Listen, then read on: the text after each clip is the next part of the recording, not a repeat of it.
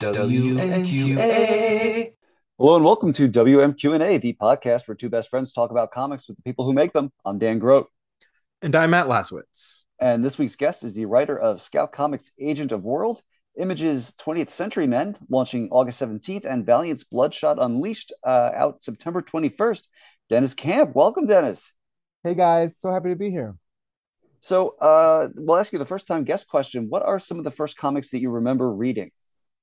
I would say I, it's so I I love comics for as long as I can remember, but the comics that I remember that that first excited me about comics and like and started me as a as a collector, I would say, were uh, Grant Morrison's Justice League comics. I um, I remember my parents didn't really like me reading comics. They wanted me to read quote unquote real books, and so mm-hmm. what I would do is I would ask them to drop me off at Barnes and Noble's, and I would stay there for like five or six hours and sit on the couches and read comics.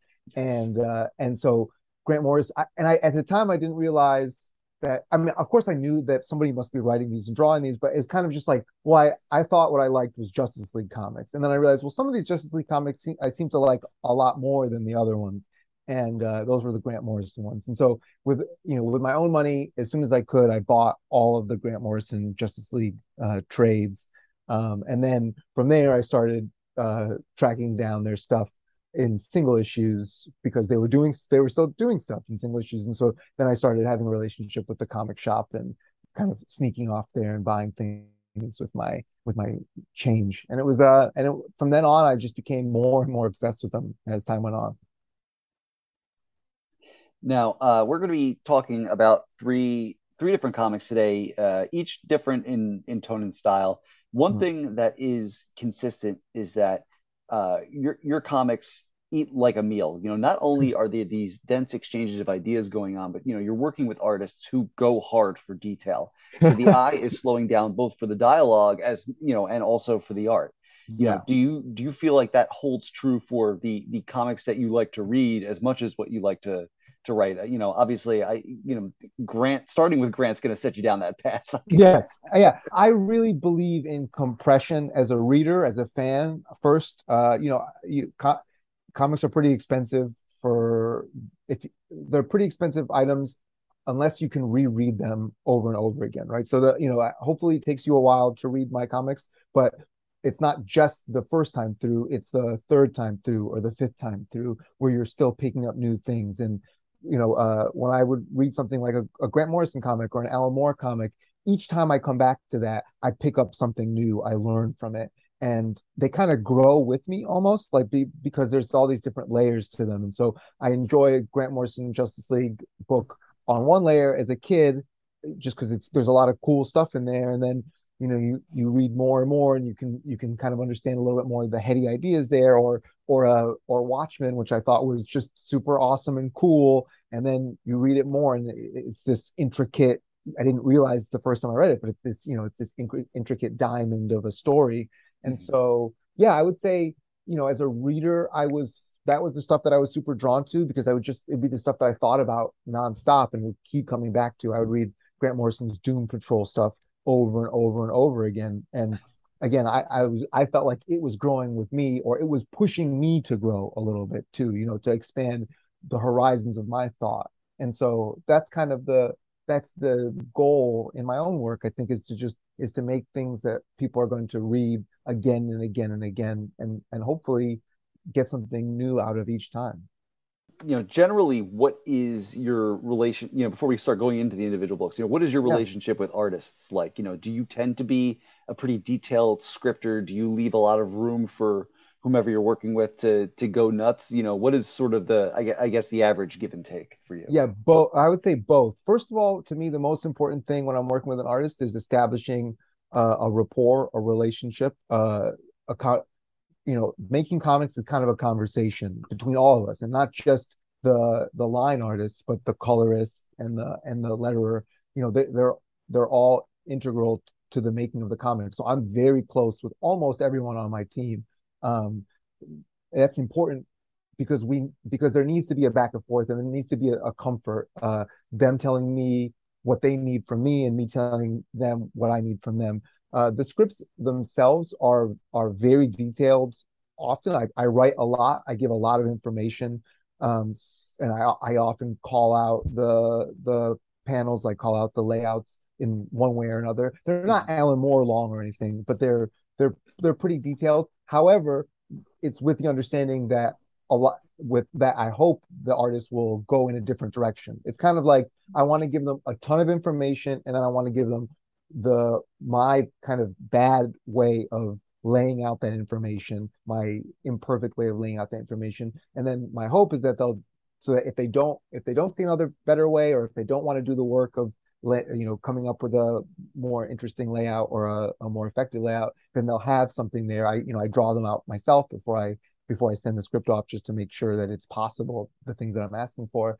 But then often the artists are so creative and you know have a mind much bigger and more impressive than my own, that they're making those they're making changes, and and there's a lot of back and forth and d- different uh, different amounts with different artists. So uh, you know with, with uh, the artist on twentieth Century Men, Stepan, um, there it, he's a he he changes a lot uh, when I write. So it's really it's really it's a very collaborative thing where he changes. I write a lot, and then he changes a lot, and then I have to rewrite everything that I've written to fit to better fit the art. And I think you know it ends up with a kind of really smooth, seamless, um, uh, seamless result, at least, at least for my to my eyes. Uh, Agent of World with with Filya is, you know, he's just a he's just a uh, uh, one of a kind genius uh, in terms of coming up with weird layouts and incredible story details. And so there, it's really me about it, it's really about me giving him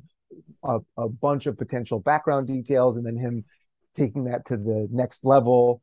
And sometimes he changes the, you know, the storytelling layouts quite a lot too, and I have to adjust to that. But it's just, it's always, but it's always to give you this giant, beautiful, bombastic, you know, explosion on the page, and that's and that's super, super cool. And then with Bloodshot Unleashed, it, uh, John, he follows the scripts pretty closely in the sense that he always gives me the panels that I'm asking for, but then he'll add three to five t- panels more to each page to, he says, to get more detail in the script, some of the, the detail that I give that it would be otherwise hard to focus on. So my the relation, the way that the, the artists are always making it their own and changing quite a lot and making things way, way better, but in different ways for each project, I would say.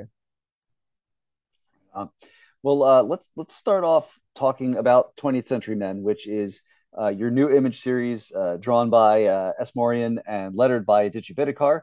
Yes. Uh, I'll read the solicit pitch for the listeners. Oh, awesome. Yeah. At the uh, at the end of the twentieth century, superheroes, geniuses, madmen, and activists rushed toward World War Three. A Soviet iron hero, a superpowered American president, an insane cyborg soldier, uh, an Afghan woman hell-bent on building a better life for her people. These strange yet familiar beings collide in a story that mixes history, politics, and comic book mythology into something totally new. Uh, welcome to twentieth Century Men, where the edges of our reality and fiction touch, overlap, and then explode. A little bombastic. That's a solicitation for you. Yeah. So uh what is what's the origin of this project? Um the origin of this project, I really wanted to do I really wanted to I guess it was me channeling uh my feelings about about the twentieth century in general, and I guess a little bit my parents and my parents' generation. And I've always been really interested in in Soviet history, and uh, and so I've always wanted to do something with the Soviet Union. I, I kind of look at the Soviet Union as a really unique, a really unique thing, where it was a it was a modern society that was so cut off from the rest of the world that it was almost like the, the people there almost had a, an alien way of thinking about things, that, which is to say, not that they were inhuman or anything, but that mm-hmm. that. you know, that capitalism is such a pervasive idea uh, for us today that it's hard to imagine a world that isn't capitalist. You know, it's, you know, this is a, you see it in all over the, the, the literature that you read, a lot of these science fiction things. You go to an alien world and it's fundamentally pretty similar to, to not just humanity, but specifically to our current humanity, you know, and, and the Western humanity of, of capitalism. So, especially before there was as much globalization with the Iron Curtain and everything, it was really interesting to, to have and to see uh, a, a society that was modern and, and industrial, but that had a completely different way of thinking of things. So I wanted to do something there. And then I was also uh, interested in kind of, frankly, the the horrible things that, that they've done. And and I was thinking a lot about Afghanistan, uh, the things that we in the United States have, have done there, the war that that we unleashed there. And so I wanted to talk about that, but I don't I didn't feel like I had uh, distance to talk about that. And I felt that with something like um, the Soviet occupation and invasion of Afghanistan, which is where the or it's when the book takes place um, in an alternate history, uh, I had a little bit more distance to talk about things that were still relevant today and to the American, you know, folly there, uh, but had with a little bit more distance and um, and uh, you know, a little bit allowing me to talk about it in kind of a, a deeper way, I guess, than I would than I would be able to talk about things that were currently going on, which is, the, I guess, the classic sci-fi thing. Did I, I guess with with the U S having pulled out of Afghanistan this year or last year, excuse me, uh, it's all been the same year for like three years now. Yeah. But uh, yeah, the last four years is one year. Yeah. Did was that something that kind of helped? Again, not the right word, but did that create some of that that distance that, you know, now helps you kind of go back and, and re-examine, I guess, the, the thirty years or so that came before?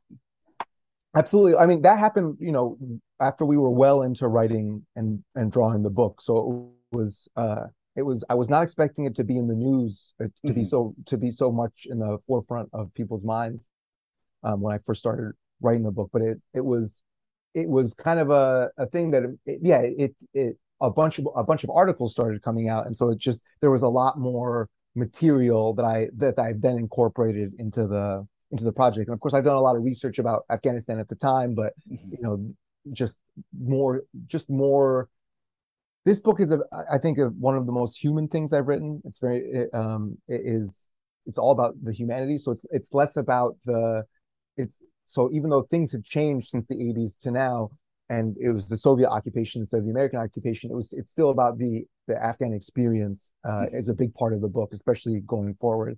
And so, just as much as I could learn about uh, the culture and and uh, and those experiences firsthand with firsthand accounts, and we were getting a lot more of that, you know, when when we pulled out and the war ended. So it was very useful in that way. I'm curious. You mentioned your parents and your parents' generation. Yeah, you and your parents are not. You're not generational Americans. Yes. You're, so do you feel that gives you a, a different perspective than generational? Yeah, that's a word that is not easy to say. Generational Americans on some of this stuff. You're dealing with history and scenarios that are by American institutions often mythologized or demonized or just yeah. glossed over. Yes, I think absolutely. So, you know, my father's Turkish, my mother's from the Philippines. I was born in the Philippines, but raised primarily in the States. So even though I feel American in some essential ways, because I was raised in the Midwest, uh, I have all, there's always been a certain amount of alienation from sort of the, the a lot of, as you put it, the mythology or what, what others might call the propaganda, the myth of, the, you know, the American ideal. And so I think it, I love a lot about the United States, and I love, and in the same way that I love a lot about superheroes, and yet uh, as I, I've grown older, and and you know, and because I've had this kind of slightly different experience with my parents, who were very critical of the United States in their ways, and my father is is a is a communist, and so I got a lot of a lot of actually quite a lot more mythologizing the Soviet Union than I did of the of of America, and so you can see kind of a I think a critical lens. Uh, to the,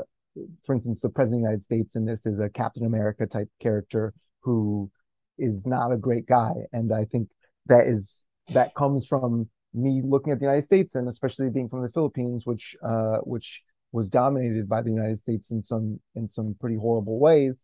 Uh, you know, I have, I have a lot of affection for the United States, but also I think my eyes are open about some of the failures and sort and the way that the, the mismatch between the myth and the reality. And uh, so I think it has given me a certain amount of distance. And I spent some time in in uh, in Turkey. I lived in Turkey for a while, and I worked with refugees from Syria there. And um, uh, and so I think I, ha- I have a little bit of real world experience with, not with Afghanistan specifically, but sort of with people fleeing fleeing a horrible war. And um, and I think that's kind of all goes into the book. Yeah, and, and how much of that sort of real twentieth century research did you you know did you find yourself doing to tell this alternate history? You know, I mean, Afghanistan, I, I guess on any earth is is sort of a, a, yeah. a Gordian knot of uh, twentieth century real politic. Yes, absolutely. Uh, I've I've done a lot of research, a lot. I mean, uh, just every issue probably represents at least three or four books that I read to to as background. Uh, because I, I wanted to get Soviet the Soviet mentality right, Russian history, Soviet history, not just on the war, but in general. And then again, on the war, on that specific war. And then I wanted to get Afghan history uh, right. And it's quite hard to find, or at least it was quite hard for me to find um, Afghan history in from Afghan writers. Uh, and so that was a challenge. And I wanted to read all of that, plus a lot of American writers and, and Soviet writers. And then I had to get a bunch of stuff on the war itself. So a lot of the character names that you see in the book are real people or based on real people at the time. And and so um, so I did, and I read a bunch of, you know, to get the voices right.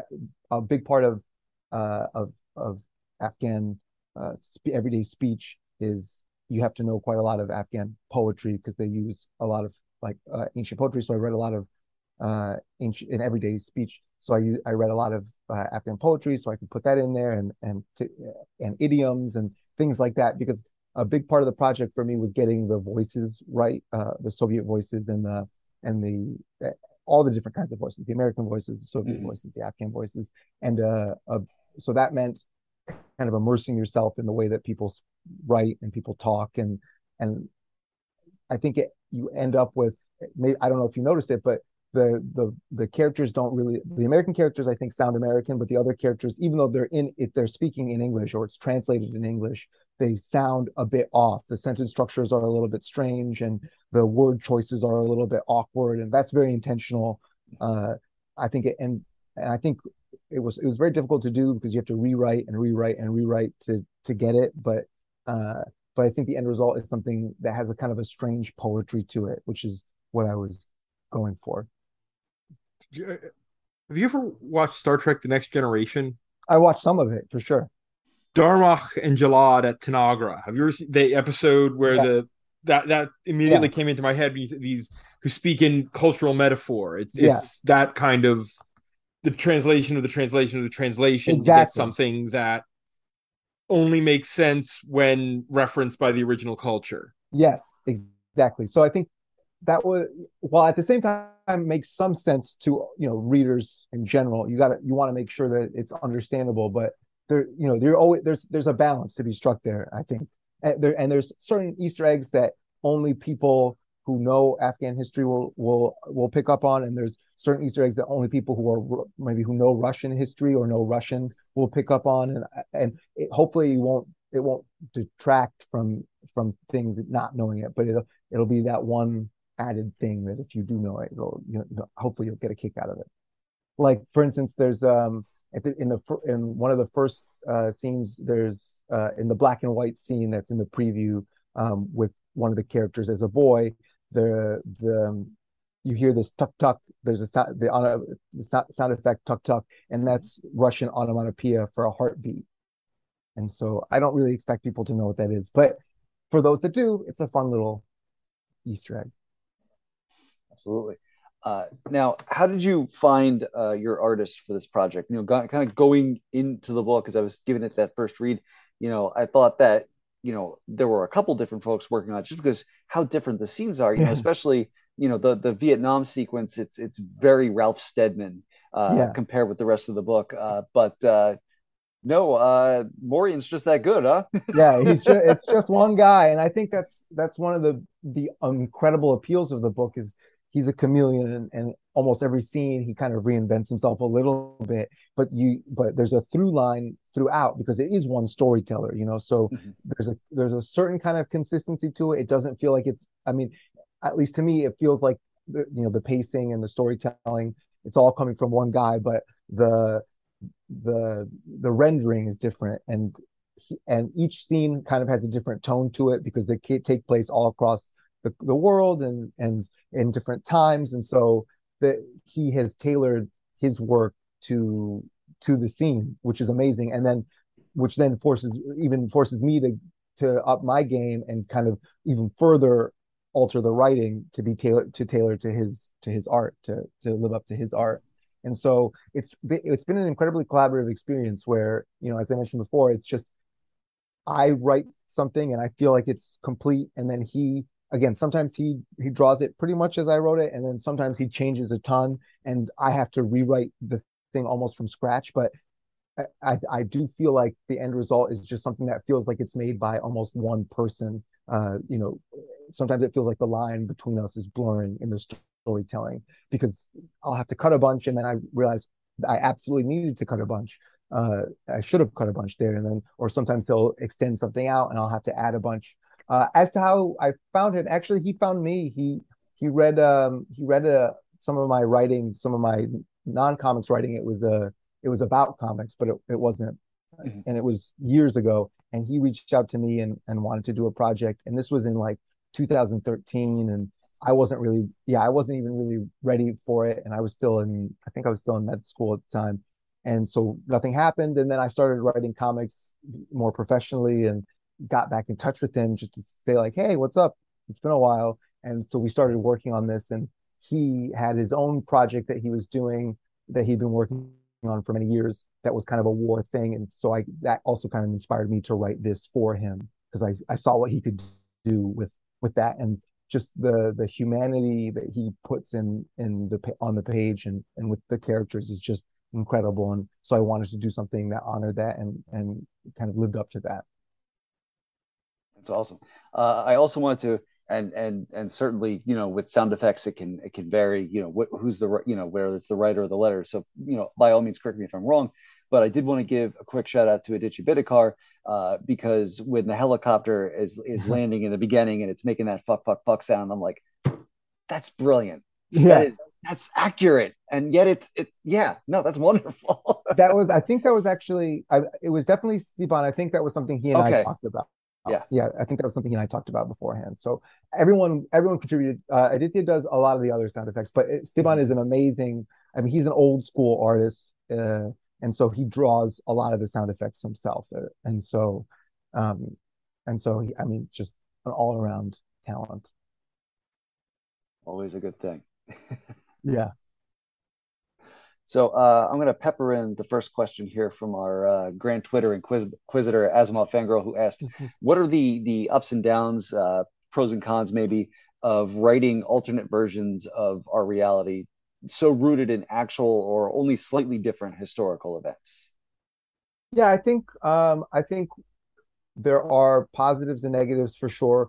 One of the The positive is the kind of the negative, which is you have to do a lot of research. Mm-hmm. Uh, and so at least for me, I feel like I owed it to to all the real people involved to do quite a lot of research. And so, you know, again, this I've I've had uh, a lot of, you know, people who are very knowledgeable about Af- Afghan history and Soviet history. And I had a lot of readers to to make sure that I got that some of that right. And they were all pretty surprised by just how accurate and some of the some of the details that I put in there I was able to get into in there. Um so it takes a lot of work to do that, but it also it also adds a ton to the work to have those kinds of fine details. Uh, you know, the imagination is really powerful and it's great, but there's nothing like these these incredible things that actually happen that have been so that are so ridiculous that you you You can't imagine coming up with them, and if it, if they didn't happen, you wouldn't believe that they really happened. Uh, and so I think it adds a ton of of rich. It makes just everything feel richer to be able to add these details and then to take those details and and kind of extend them to go a little bit further than they went in real life. But um, yeah, for me, it has been a really rewarding experience because I love learning about things, and and so. It's a it's daunting it's, because I, I do want to get everything right, and so it, it's a lot to live up to, I guess. But I think what you end up with is something that feels more, a world that feels more lived in, and characters that feel more real, and, mm-hmm. and events that feel more real. And then, you know, last thing I was kind of curious about is, because we're dealing with twentieth century here, you know, what is, I guess, your relationship with the uh, the boomer generation that made so much of this possible? Yeah, I don't love it. You know, I uh, I think I think this, there's a real way that this is me kind of, I don't, I don't want to say excoriating, but yeah, maybe excoriating that generation, and sort of, it was a, to me, it was a, it was a, a century that was dominated by ideas, uh, ideas uh, placed above humanity very often, you know, uh, real, um, real human welfare. And there was a lot of idealism, and, and that part of that appeals to me. And I see that in, in my father, who was a communist, but an idealism that allowed people to blind themselves to the horror that were, that was being, uh, that was being created in, in in the name of those ideals, you know.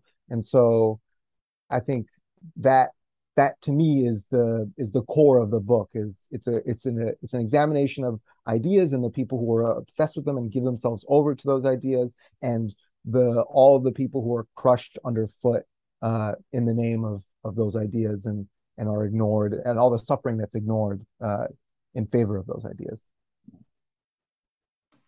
So uh yeah so let's, super uh... fun.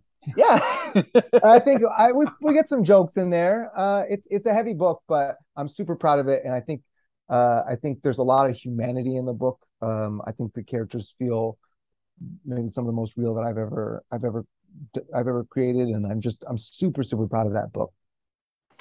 That's excellent. Uh, so yeah, let's let's we'll pivot to the next one here. So you're gonna be doing uh blood or you're doing Bloodshot Unleashed at Valiant with uh, John Davis yeah. Hunt. Uh, Jordie Bellaire yes. and Hassan Otsmane-Elhaou. Uh, here's the pitch for that one. Dangerous super soldiers and bloodthirsty living weapons have mysteriously escaped into the world to wreak havoc across dying towns and forgotten farms of America. Now Bloodshot must take up arms again to travel across the country, hunting down these violent monsters, battling his own demons, and defending the most defenseless. Uh, and, and we'll get into this, but Valiant is also billing this one as their first mature reader's title. So... We'll talk yes. about that. But uh, first, how did this how did this gig come to you? Uh, this was so so uh, Rob, uh, the editor, contacted uh, another another creator mm-hmm. uh, and a much bigger creator than than me. And he was too busy to to do anything um, and and basically recommended me for the for the gig of something at Valiant. And it was just to pitch something uh, at Valiant. And and so when he contacted me, I I kind of thought, first of all, this was going to go nowhere because it's a, re- you know, it's a reference thing. And and second of all, uh, if if I do pitch something, it should probably be for something small, something to the side, because uh, I'm not a huge creator. Um, and so So yeah, he, Rob said, "Well, I, you know, we're open for anything, but actually, we're looking for things for the main, uh, for the main titles." And so I thought, okay, I'll pitch a few things, and I pitched a few things there. Um, and Bloodshot was one of them, and it was kind of like a Hail Mary thing, because it's kind of like pitching for Batman. You know, he's kind of Valiant's Batman, the biggest, one of the biggest characters they have, and um, and so I really wasn't expecting anything, and and I some of the other characters were a little smaller, so I was a little more hopeful for them, and then he. Rob came back and he said, you know, there's some good pitches and we can get to them, but the one that really, the one that really struck me and everyone, uh, the editorial team, was the Bloodshot pitch. And I, and I said, uh, okay, well, if you say so, like, that's awesome. I enjoyed that pitch. Can you, and he asked me to to flesh it out, and I did, and I just, they just kept liking it and saying yes, and it just kept building and building from there. And and then, and then he asked, you know, he he suggested some names for artists, and. Uh, and one of them was was John, and John is is a is incredible. I love John. I've loved John, uh, you know, since I, I came to know him on, on the Wildstorm, but have since gone back and seen his amazing work in, in Clean Room, and mm-hmm. and so yeah, and and and here we are, uh, in, with Bloodshot's first mature reader's title. Uh, yeah, I mean, just overall, this is a heavy hitter squad uh, of a creative team. da- Davis Hunt is great. Blair and, and, and Haas are each tops in their field. You know, did you Absolutely. did you have a hand in picking any of these folks, or was Valiant like, you get to work with these guys. So uh, I think what I think what they did, what Rob did, was he asked John who he wanted to work with for the uh. colorist, and they'd previously worked together on Shadow Man, and mm. so uh, and so that's who John wanted to work with, and I was thrilled. Jordie is a legend. I've loved Jordie's work as a colorist. I've loved Jordie's work as a writer. Uh, mm-hmm. She she did Redlands. And um, and then Haas is like Haas is a very close friend of mine. He's one of my closest friends in comics, and so that was I, again that's me wanting to work with my friends. And just as Aditya is a very close friend of mine uh, on twentieth Century Men, Haas is a very close friend friend of mine, and and so I like having that di- that dialogue, no pun intended. Uh, you know, he we talk a lot about the work outside of you know outside of the confines of email. We talk pretty much every day, and uh, I get to so I I get to see his work in product. his work in progress and get to tell him a lot of what I'm thinking, and he forgives me the repeated you know revisions, which letterers don't usually like to do, but he can't really say anything because we're friends, and so it's kind of a perfect situation. Yeah. Excellent. So you know we talk you know we met you talked about this. I mean, Bloodshot is is for all intents and purposes Valiant's Batman. You know he's been handled by a lot of different folks over the years. He's got a long history. you know What is, I guess, a, a non-spoilery way, because we're not looking to give out, a, you know, give away a book that's not even out for another month and a half, uh, you know, that you're kind of looking to make your mark with this character. Yeah, I mean, I I, I went back and I read all of Bloodshot's history, uh, back to the original stuff in the nineties to today, and, and I've liked I've liked or loved a lot of it. But this is a pretty clean break from a lot of that stuff. I feel like we really wanted to make this new reader friendly. Uh, all that stuff happened, and it will be referenced as you go through the book, but you don't need to know any of that stuff uh, to to begin.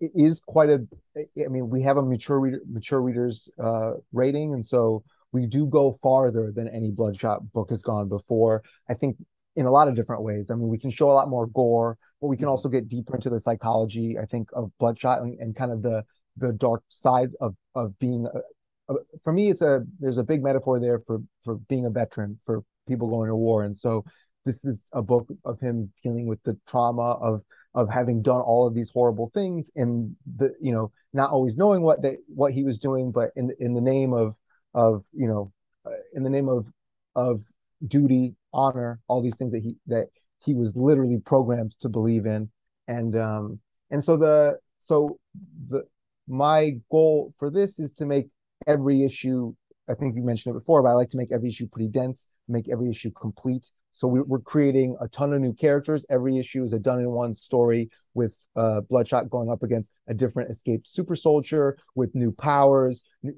weird psychologies. Uh, you know, every we're gonna we're gonna basically create a rogues gallery for Bloodshot. Not that he doesn't have cool ones before, but we're gonna we're gonna make our own. And if nothing else, I think that's gonna outlast us. But we're also gonna, you know, I think it's it's about examining Bloodshot and kind of his own struggles and the, and his with literally and figuratively his struggles with his memories, you know, and and and his sense of loss, which which is quite quite great at the beginning of the story.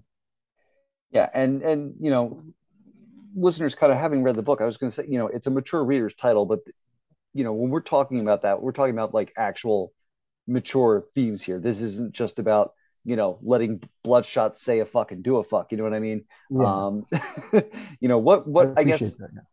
it's, it's, it's some heavy and, and unfortunately all too American shit uh, when, when it comes down to it. You know, what were, I guess, the conversations like with Valiant editorial when you're crafting this and, and I guess going this route?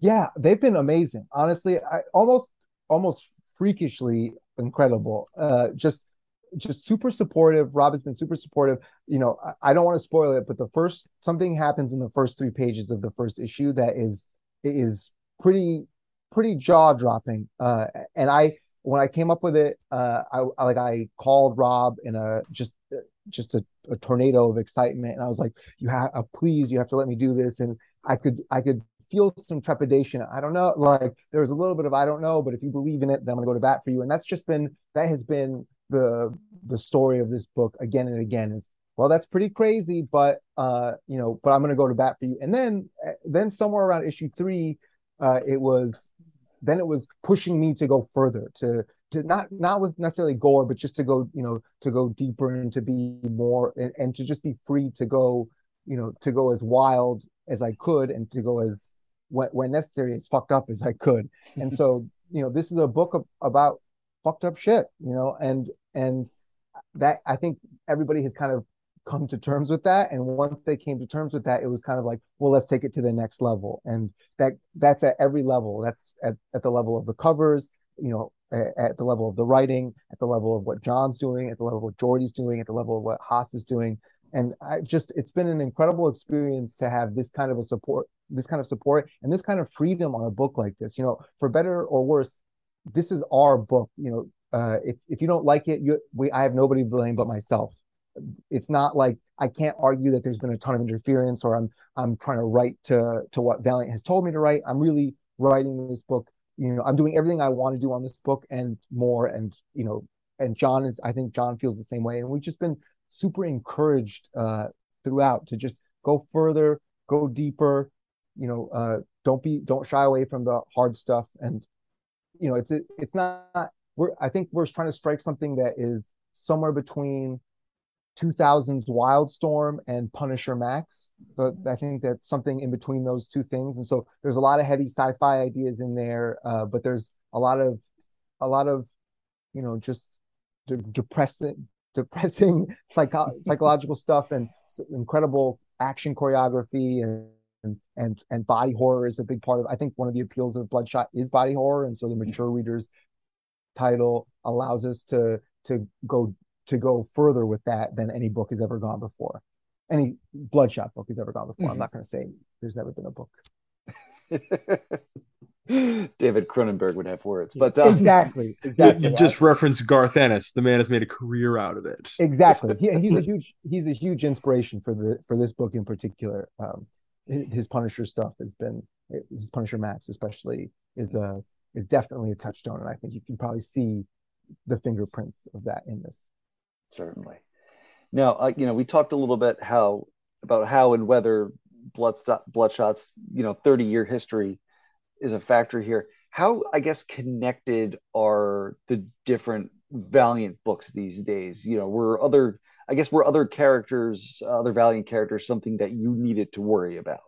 They're not something that I need to worry about, uh, but they're, but it is, but it's part of the joy of being uh, a shared universe that they exist. And so I wanted to reference them. So every issue has like a little bit of a callback to to some other bigger thing that's, you know, some other thing in, in Valiant history, or, or, you know, we mentioned, I, it's not a spoiler, so I'll, we mentioned the Harada Corporation in, in mm-hmm. issue two, and issue three has, I, this list hasn't come out yet, so I can't say who, but issue three is kind of has a guest appearance, a co-feature with one of the other big uh, Valiant characters. And it's not something that was that was told told like was put on me. It was something that I wanted to do, because that's what makes writing Bloodshot different from writing my own creator own book. You know, that's something that I can only do in a, one of these shared universes, and Valiant has a super rich history, and I wanted to pay homage to that and get to utilize some of that. So we mentioned spider aliens and and you know all these all these different things that are, it's not you know it's not you know necessarily the the main part of the book, but it's a fun thing that I think people will get to enjoy.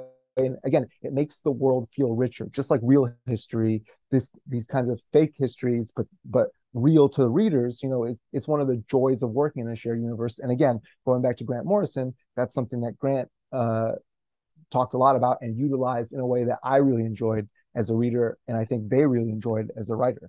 Mm-hmm. Uh, on a slightly lighter note, have you seen uh, the Bloodshot movie? It was the last movie I saw on the big screen before the dark times, so I've got a soft spot for it. I have seen it. Yeah, I uh, I really enjoyed it. I think I think uh, I think reviews were a little mixed, uh, but I think if you stuck with it, there's a twist kind of in the middle that justifies some of the some of the things that people didn't like about the beginning. So I did.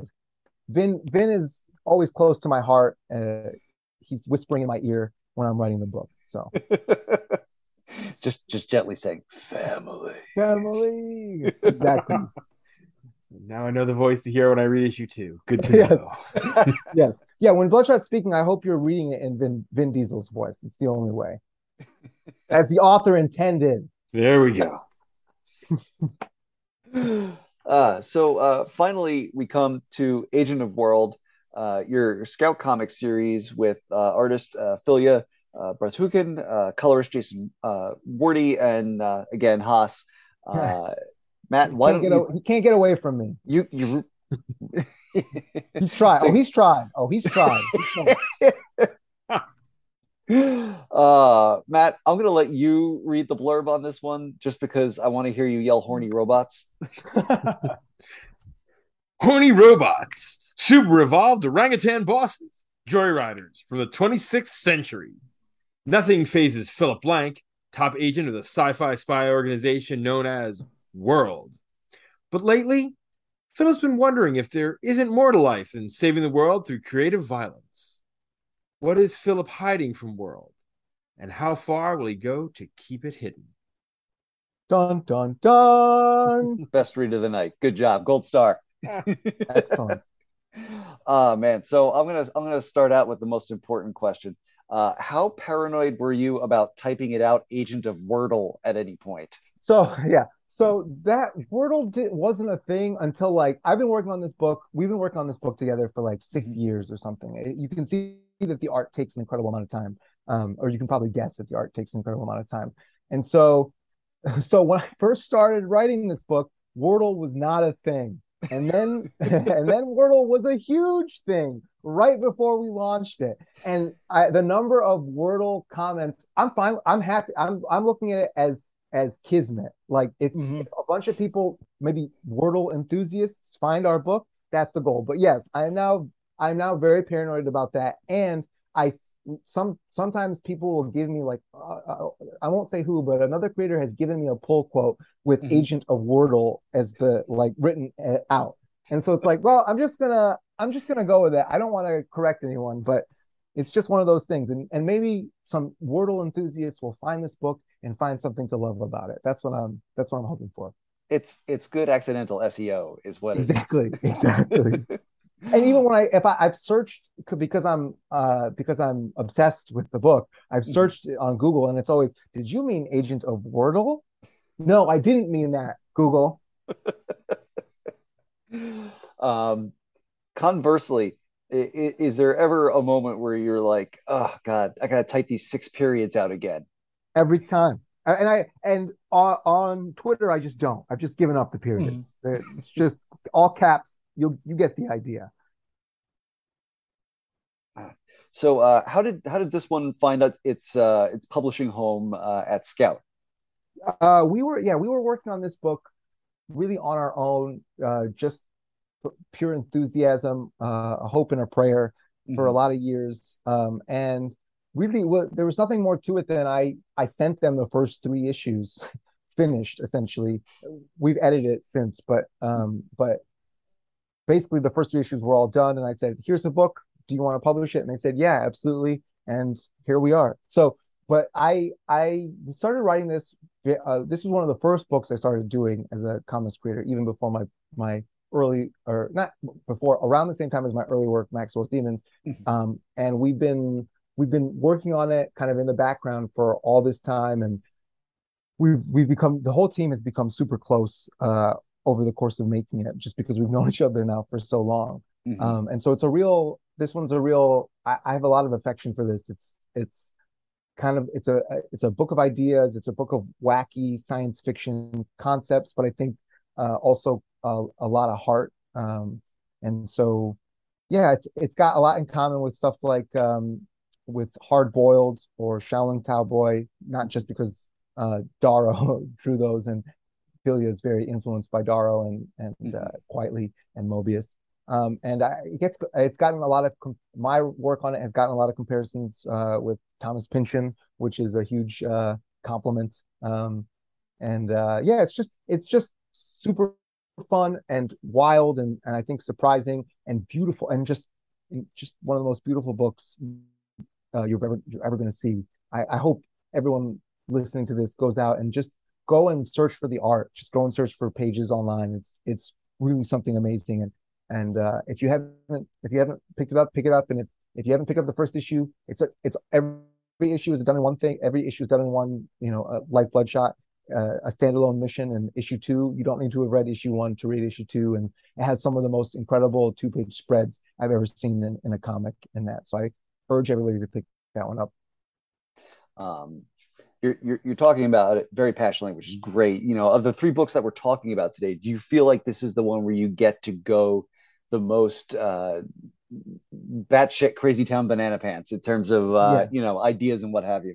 Yeah, I think so. I think this is probably the one where you can see the most uh, Grant Morrison in it, uh, you know, in the sense of there's just, I, I was on a mission to, once I saw what Filya could do and what he was great at, I wanted to put as much batshit crazy shit on every page as possible. And so every page is crammed to the gills with ideas and concepts and alien life forms and time travelers and wild action and and and weird powers and and just and weird architecture and like weird locations. And so, you know, we I think there's within issue one, there's some, you know, there's you could argue that there's three or four sub stories, you know, in in that book. We have a the opening is kind of its own little story, its own little cold open, and then we have the origins origin stories for a couple of the side characters, and then, you know, the twist at the end. And it's just the goal there was to just to to give Filya as much as, as I could for him to just go wild and to and to just be as creative as he could be, because he is such a creative artist. He's just such a creator, you know. I, I he is always every every panel is so alive with background detail. The world is so alive with with things going on in the background, you know. Um, all these little stories are playing out, and I think I hope we get an oversized hardcover one day, just so you can really see it on a on a on a big scale, because there's so much stuff going on, little jokes and and and little dramas that are happening in the background that that are that are hard to pick out. And again, it's back to that thing of uh, trying to create something that people go back to and read again and again. I think you you can go back to this book and and you can read it again and again and get and and pick up things you didn't pick up the first time, uh, ju- both in the writing but especially in the art. Mm-hmm. The, the reveal at the end of issue one, which I won't spoil because I think we can it, spoil it. It's been out, yeah. Oh, okay. yeah true. Well, that the the thing that our hero is hiding is that he has a you know sweet family. Yes. Yeah. And that gives this book an emotional core, yeah, outside of the the ultraviolence. Yes. How is balancing those two aspects? We've already mentioned Garth Ennis a couple of times when it came to Punisher, but a lot of the best of his works, things like Preacher and Hitman, are tremendous on balancing a love story in the case of Preacher, or the story of what it means to be a friend in Hitman, with, you know, Zombie Night at the Gotham Zoo. Absolutely. Or Arseface. Yes. Absolutely. Yeah, I think I think those things those things work really well together, right? One ground the the emotional stuff grounds the ideas. And so if you read the first issue, you can see that there's this this concept of of kind of ro- robots and as an invasive species, and this this creator of, of the robots, and they have a kind of a familial relationship. And so almost all of the stories are sort of uh, in, twisted mirror reflections of of his own struggles with his family and trying to keep them safe. And and so when he's when he's dealing with this guy, this mad scientist who's created this bunch of robots and sees them as his children, you know, that's him that's him struggling with and having to and having to maybe destroy those robots or, or destroy that guy. It, that's him struggling with his own feelings of of of his, you know, trying to protect his own family. To go back to Vin Diesel, Uh, it, it all comes back to family. And so, I mean, that book is really about identity and about whether you can be more than what people expect of you, and whether you can transcend your history and even transcend the things that you do. You know, are you more than just uh, than the, the the things that you do? Is there some kind of internal self um, that is so truer and and purer than that? If you're going out there and you're doing all these horrible things every day as your day job. And so, I don't know. I think I think that stuff makes the big stuff more relatable. Like it, it allows you to enjoy those things uh, on a in a in a personal, deeper way. I think if you can if you can talk about things that people are really struggling with and that that are sort of grounded emotional issues, because at the core of, of all these stories, I hope, is is are things that people recognize in themselves. Um, and I love ideas, and I think I want to I want to I want to create I want lights to go off in your brain when you're reading my work, and there's a lot of different ways to do that. And one of those ways is to give you ideas that you maybe never considered before, or mind-blowing ideas. And another way is to make you feel things that that you that you felt before, that you have felt before in a, in a deep way, and touch touch on those things again. And, and if you can unite those two things, I think you're hitting uh, you're you're making people, the lights turn on in people's brains in a lot of different ways, and, and that's kind of what I'm after. What what is your your favorite nonsense science concept that you've played with in this book, and why is it the robot orgy? uh,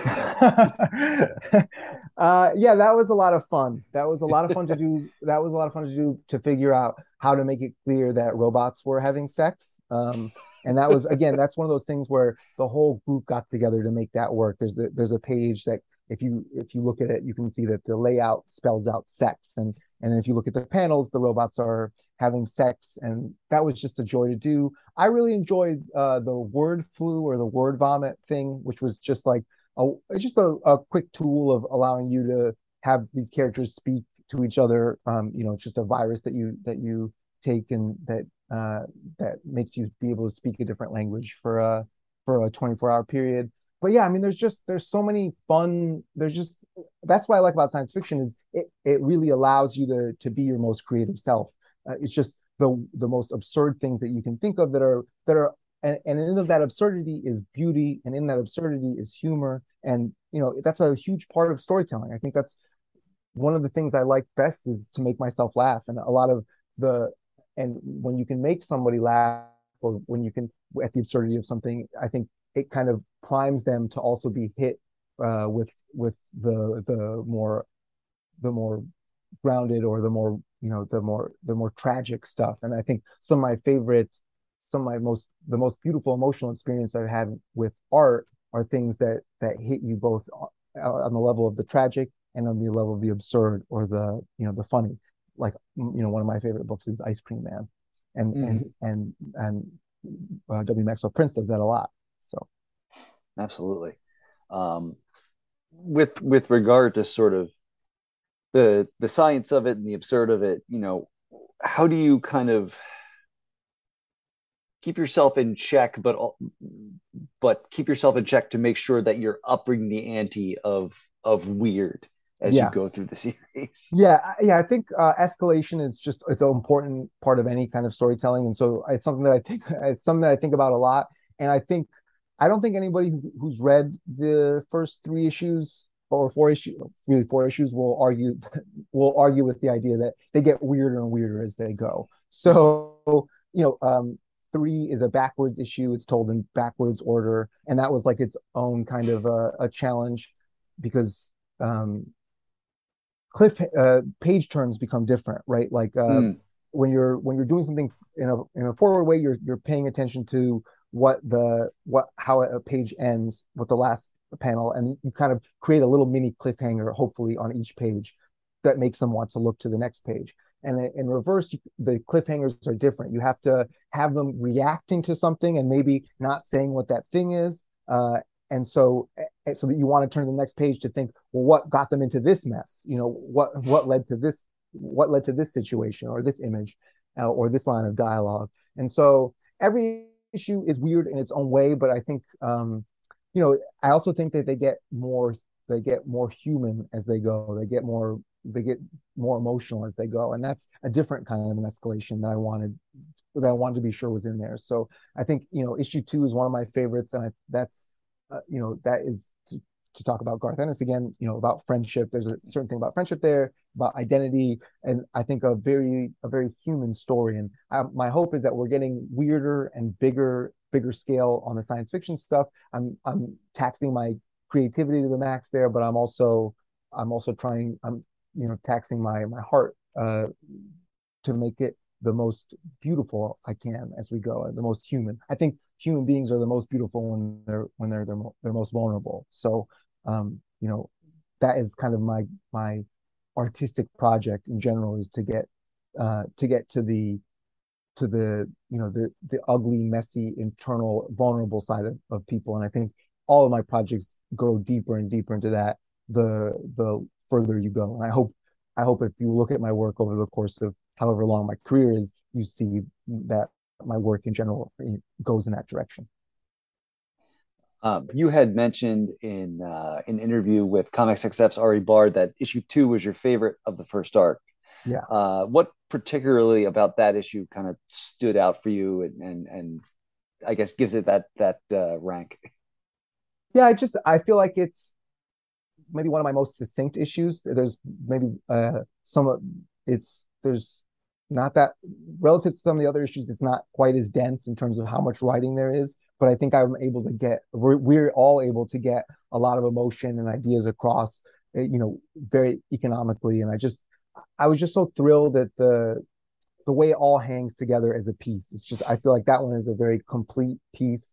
And I think you could read that story on its own and and get a lot out of it. And, you know, there that one's all, that one, we specifically go with identity, but it's, it's, it's about growing and changing and, and how we grow apart and, kind of that it's that I think it features two characters who used to know each other when they were kids and used to be best friends when they were kids, and mm-hmm. then they they've been apart now for a long time, and they come back together. Philip, they're they're two agents, and they come back together, and there is this old friendship. They love each other from these old times, but they're completely different people now. And I think that's just a, a thing that has happened to a lot of us. I think, you know, you meet up with an old friend and and that old rapport is kind of gone, and you kind of you keep trying to get it back, and you have this affection for them, but maybe you don't really like the person that they've become, or they don't like the person that you've become, and and it's, there's this tragedy in that, uh, this real mm-hmm. sadness that comes from that. And I, so I think that issue in particular was just a great balance of that tragedy with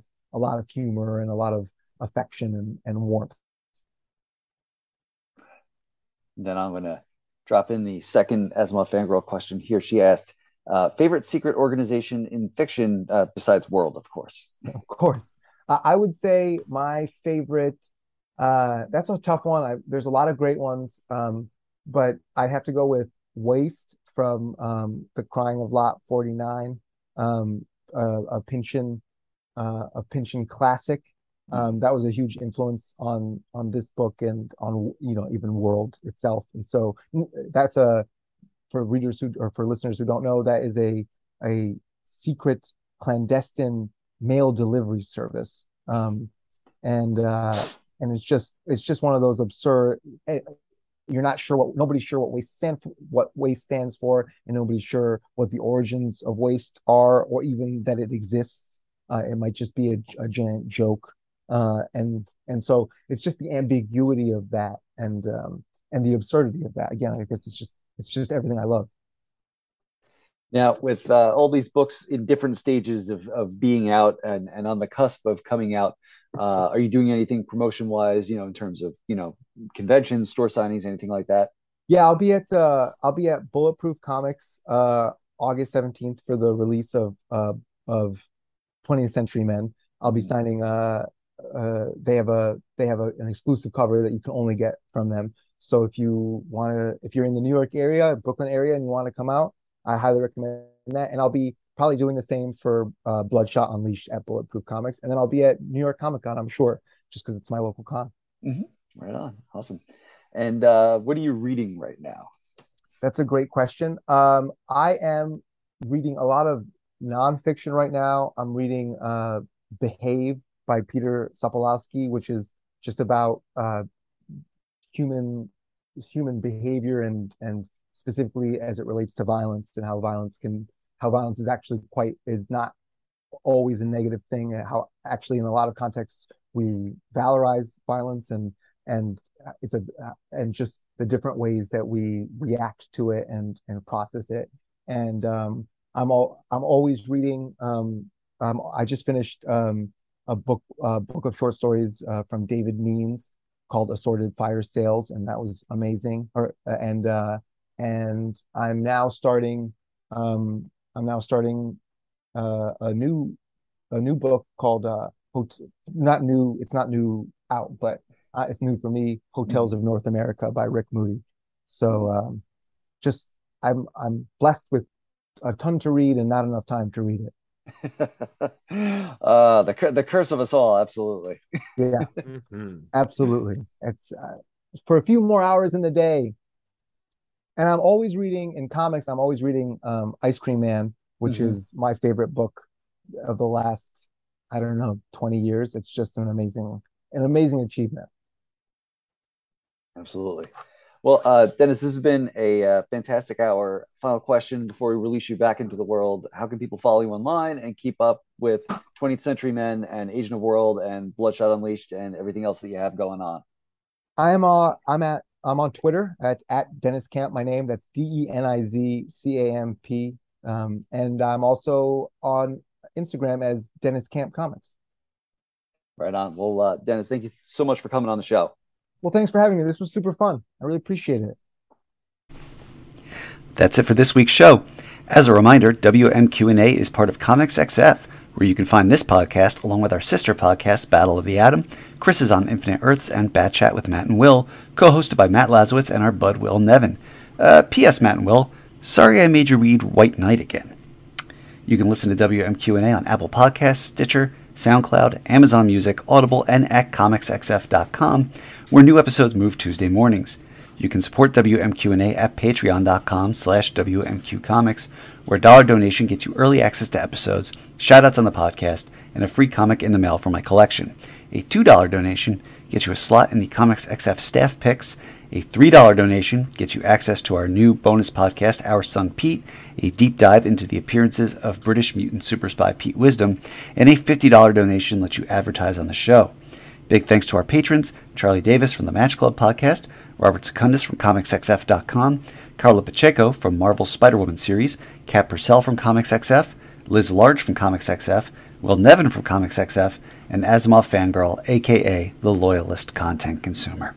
You can follow W M Q A on Twitter at W M Q Comics, me at Daniel P. Grote, Matt Lazowitz at Matt Laz ten thirteen, and ComicsXF at ComicsXF.